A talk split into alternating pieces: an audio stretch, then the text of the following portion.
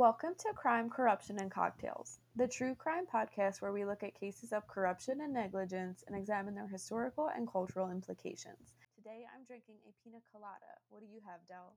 I am drinking a glass of red wine, and on this week's episode, we're going to be looking at the bizarre circumstances surrounding the death of actor Bob Crane. The seemingly unsolved murder exposed the dark secret of a beloved actor and revealed that things aren't always as they seem on the outside. Before we get into the events surrounding his death, let's look at his life and career. Bob Crane was born Robert Edward Crane on July 13, 1928, in Waterbury, Connecticut, to Rose and Thomas Crane. He was the youngest of three sons and had the typical American upbringing. Bob married his high school sweetheart, Anne Pizarin, in 1949, and together they had three children. Bob's career started in radio broadcasting, where he hosted a morning show that combined his earlier interest in music with a slew of interesting guests, including Marilyn. Monroe, Frank Sinatra, and Bob Hope. He always had ambitions to start acting and landed a guest hosting spot where he filled in for Johnny Carson on his game show, Who Do You Trust? This led to roles on The Twilight Zone, Alfred Hitchcock Presents, and Electric Theater. Bob would eventually land a guest spot on The Donna Reed Show, and his success on the show led to him becoming a regular cast member. Bob Crane's breakout hit would come in 1965 with the premiere of Hogan's Heroes. The show was set during World War II and saw Bob's character leading a group of men within a POW camp through missions in support of the Allied cause. The show also led to changes within Bob's personal life when he started an affair with his co star, Cynthia Lynn. He then went on to divorce Anne and marry another co star, Patricia Olson, and together they had two children. Family Feud host Richard Dawson served as his best man during the nuptials. Hogan's Heroes was canceled in 1971, and Bob went on to star in several movies and a short lived show. While his professional career was taking off, Bob met John Carpenter, who worked at Sony Electronics as a video equipment specialist. What many people didn't know at the time was that Bob had a habit of filming and photographing himself engaged in sexual activities. The two men began a friendship and they started videotaping joint sexual encounters. Bob's celebrity status helped attract women, and he frequently introduced John as his manager. After his death, Bob's son insisted that all the women knew, but some of the women dispute this. When John was promoted to regional sales manager at Sony, he would arrange his business trip to coincide with Bob's touring schedule so that they could continue to film themselves engage in sexual activities with women across the country.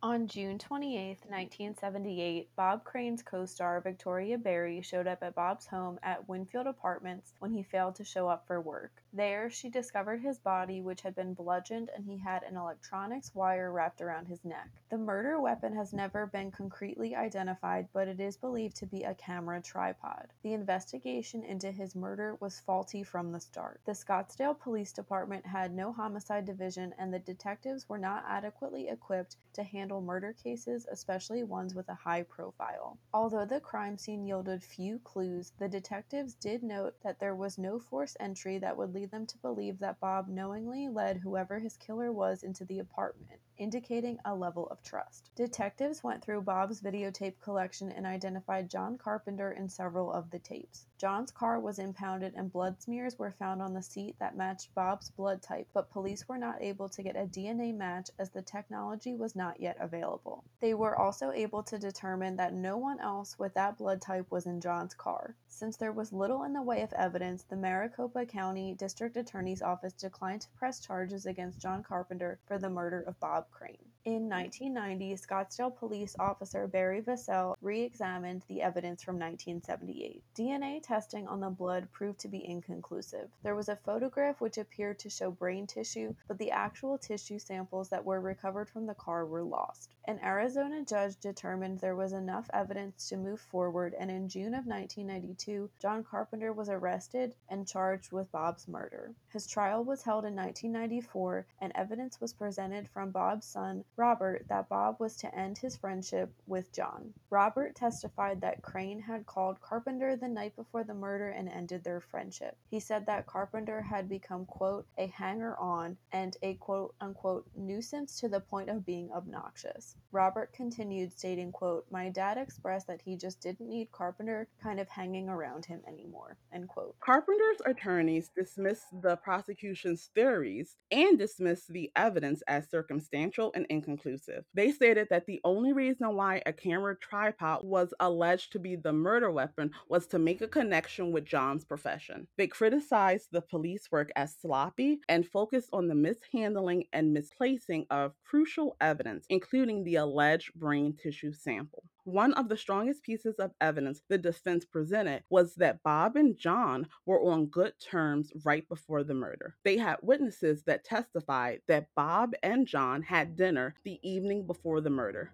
The defense presented alternative suspects, including the women who had been filmed and an actor who had threatened Bob right before his murder. His wife, Patricia Olson, was also thought to be a suspect by Bob's son Robert, but this might have been over a money dispute because Bob's estate had been left entirely to Olson. Carpenter was acquitted in 1997 and maintained his innocence until his death in 1998. Bob Crane's murder is still officially unsolved, but the lead detectives believe that John Carpenter is the murderer and no other suspects have ever been charged in connection to Bob Crane's death. Jenny, what are your thoughts on the murder of Bob Crane and do you believe that John Carpenter is guilty? This is one of those cases or like Hollywood stories, Del, where I think we've talked about this before. Like we've seen this on like craziest Hollywood moments on like the E Entertainment channel or like VH1 or something. I definitely remember hearing about this when I was younger, but I didn't really know who Bob Crane was. I've never seen Hogan's Heroes, but I know my grandparents were fans of it. It's really sad, you know know, despite what Bob Crane enjoyed in his life and what he got into, he did not deserve to die. And in a very brutal way, you can see like crime scene photos and video of it, and he was very like badly bludgeoned. I do think it was Carpenter. To me, no one else makes sense. He was, I think, the last person seen with Crane. Why else would his blood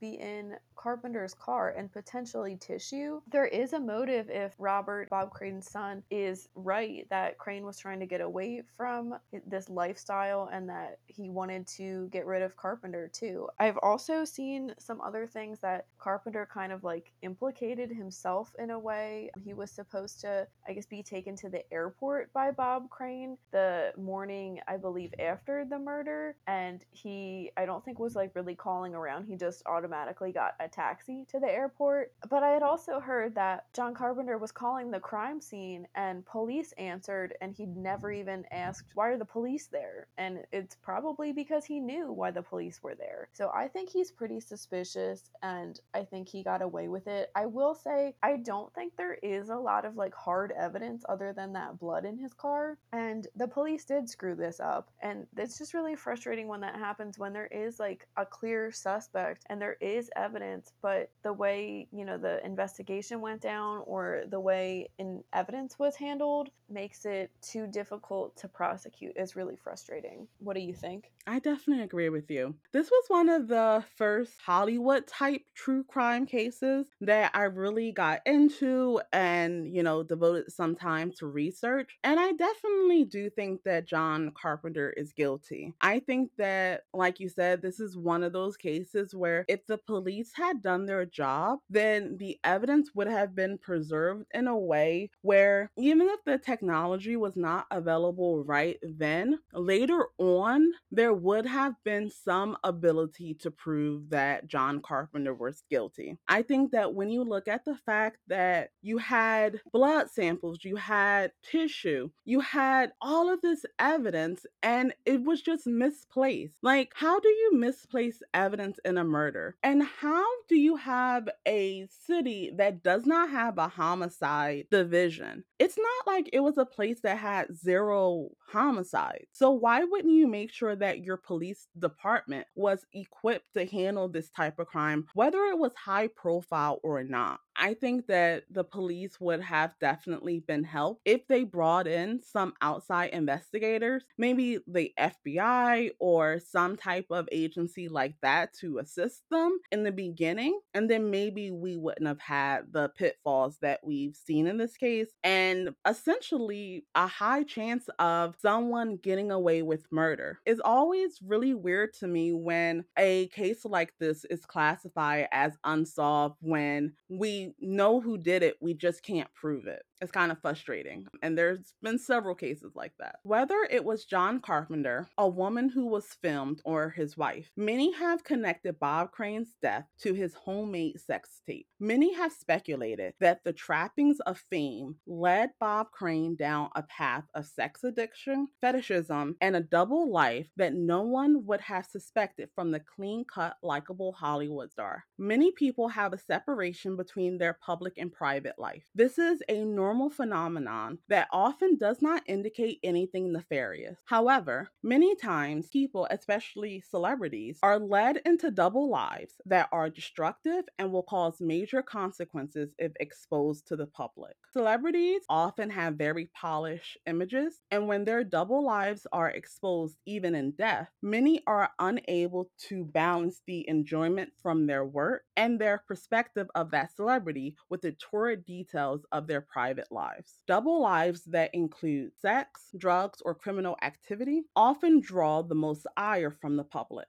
Jenny, what are your thoughts on the double lives that celebrities often lead? I think you really hit the nail on the head because it does seem like it's hard for some people to differentiate between an actor and maybe like a well known character that they've played. And it is really sad. We've kind of talked about feeling bad for celebrities in the past on this podcast. I do feel bad. I think people really get trapped and boxed in. They can't really lead a full and fulfilling life because they have to worry about what other people are thinking of them and what's good for their brand. I don't think the public fully understand the PR that goes into a celebrity's image very little is genuine. I mean, people can be posting things on social media, but that's really what they just want us to see. That's not necessarily the real life that they're living. And, you know, like we're not privy to all of that information just because they are a public figure. You know, Bob Crane could do what he wanted within his sex life as long as it was with consenting adults, which it doesn't seem like it always was. But, you know, you have rights to do what you want in your life and just because you're an actor telling people you know i'm this i'm that shouldn't be able to stop you from doing you know what makes you happy. But yeah the image that gets presented to the public is very crafted and mm-hmm. well thought out. It's to, you know, make money essentially, to sell tickets, whether it's to a movie, to a concert ticket, get people to watch your show, anything like that. That's where I think things like bearding come into play. I don't know if we've talked about that on the podcast before, but when a celebrity is covering up their sexuality and they enter mm-hmm. into a PR relationship for to help hide that or to help promote a movie, that does exist. That's not not something that just stopped in like the golden age of Hollywood. That goes on today still. I think that there's a lot of like functional addict out in Hollywood too. People spinning stories to make them into something more positive. So something that came to mind for me with that is Selena Gomez. She was performing and on the red carpet, she was like tripping and like losing her balance. And then she gave like a really weird performance. And if you read some of the gossip behind that, people say it was because she was high. But then her PR team commented and was like, oh no, she was just really nervous. You know, this is like a first big performance like since her breakup. And she was just really scared to be be there and she's anxious. So, you know, what is the truth in that? Does it lie somewhere in the middle? Possibly. And kind of going off of addiction too, when you're a celebrity and you're high status, anything you want, women, men, drugs, alcohol, anything you can think of is at your fingertips, and tons of people will be around you getting it for you and not questioning anything and not having like your health a priority, which I think is very frightening. And again, I think that's something that the average person doesn't really understand. What do you think? Yeah, I think that it definitely sad because when you look at a normal person and the, you know, the double lives that they could lead, it's typically something very mundane, as in if you have a professional job, you won't use profanity, but you likely use profanity in your private life. But when it comes to celebrities, they have to push down so much of their authentic selves in order to be able to sell themselves as a product. And I think that's really tied to the moral outrage that people create when celebrities do not fit into a perfect cookie cutter image. So you have to be this upstanding family man who's only been with one woman. You don't do drugs, you don't drink um except in a very small amount during a social gathering. You have a lot of cases where when people are not able to reconcile their public celebrity image with what they're dealing with as a private person, celebrities are often able to lead double lives due to the money and attention that comes from being well known. One of the reasons John Carpenter was said to be fond of Bob Crane was Crane's ability to convince women to engage in the film's sexual escapades. Jenny, what do you think of the whole celebrities seem to have over the general public?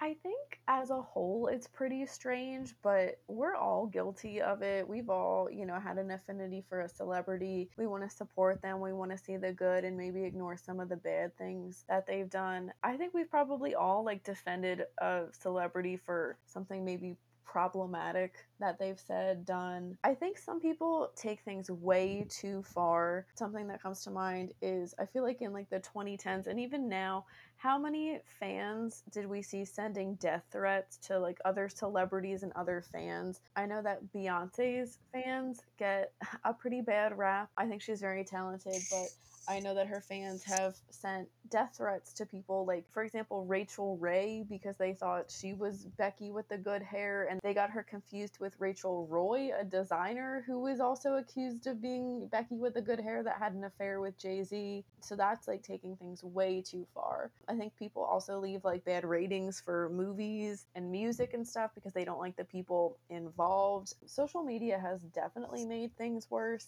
Either people, you know, being way too into a celebrity or people being such a celebrity hater. I don't think either is really good. And then social media, I think, has also made people feel way more connected to celebrities than they ever have. And I think we've mentioned that before too. Going back to Bob Crane being able to convince women to engage in sex with him, I guess that is also a hold over the public. I think women get accused of just liking rich, powerful people, but it is kind of exciting if a rich, powerful person is going to take an interest in you some way. Why not live a little and have sex with him if you are interested? So I think it is, like I said, exciting to maybe be in this world, feel like you have a deeper knowledge of this celebrity. But as a whole, I think I'm like a little unsettled by it, especially as I get older. What do you think? Yeah, I think that in a lot of ways, being a fan of a celebrity or a hater of, of a celebrity has become like a team sport where people draw their battle lines and they are ready to do anything to defend or offend um, based on their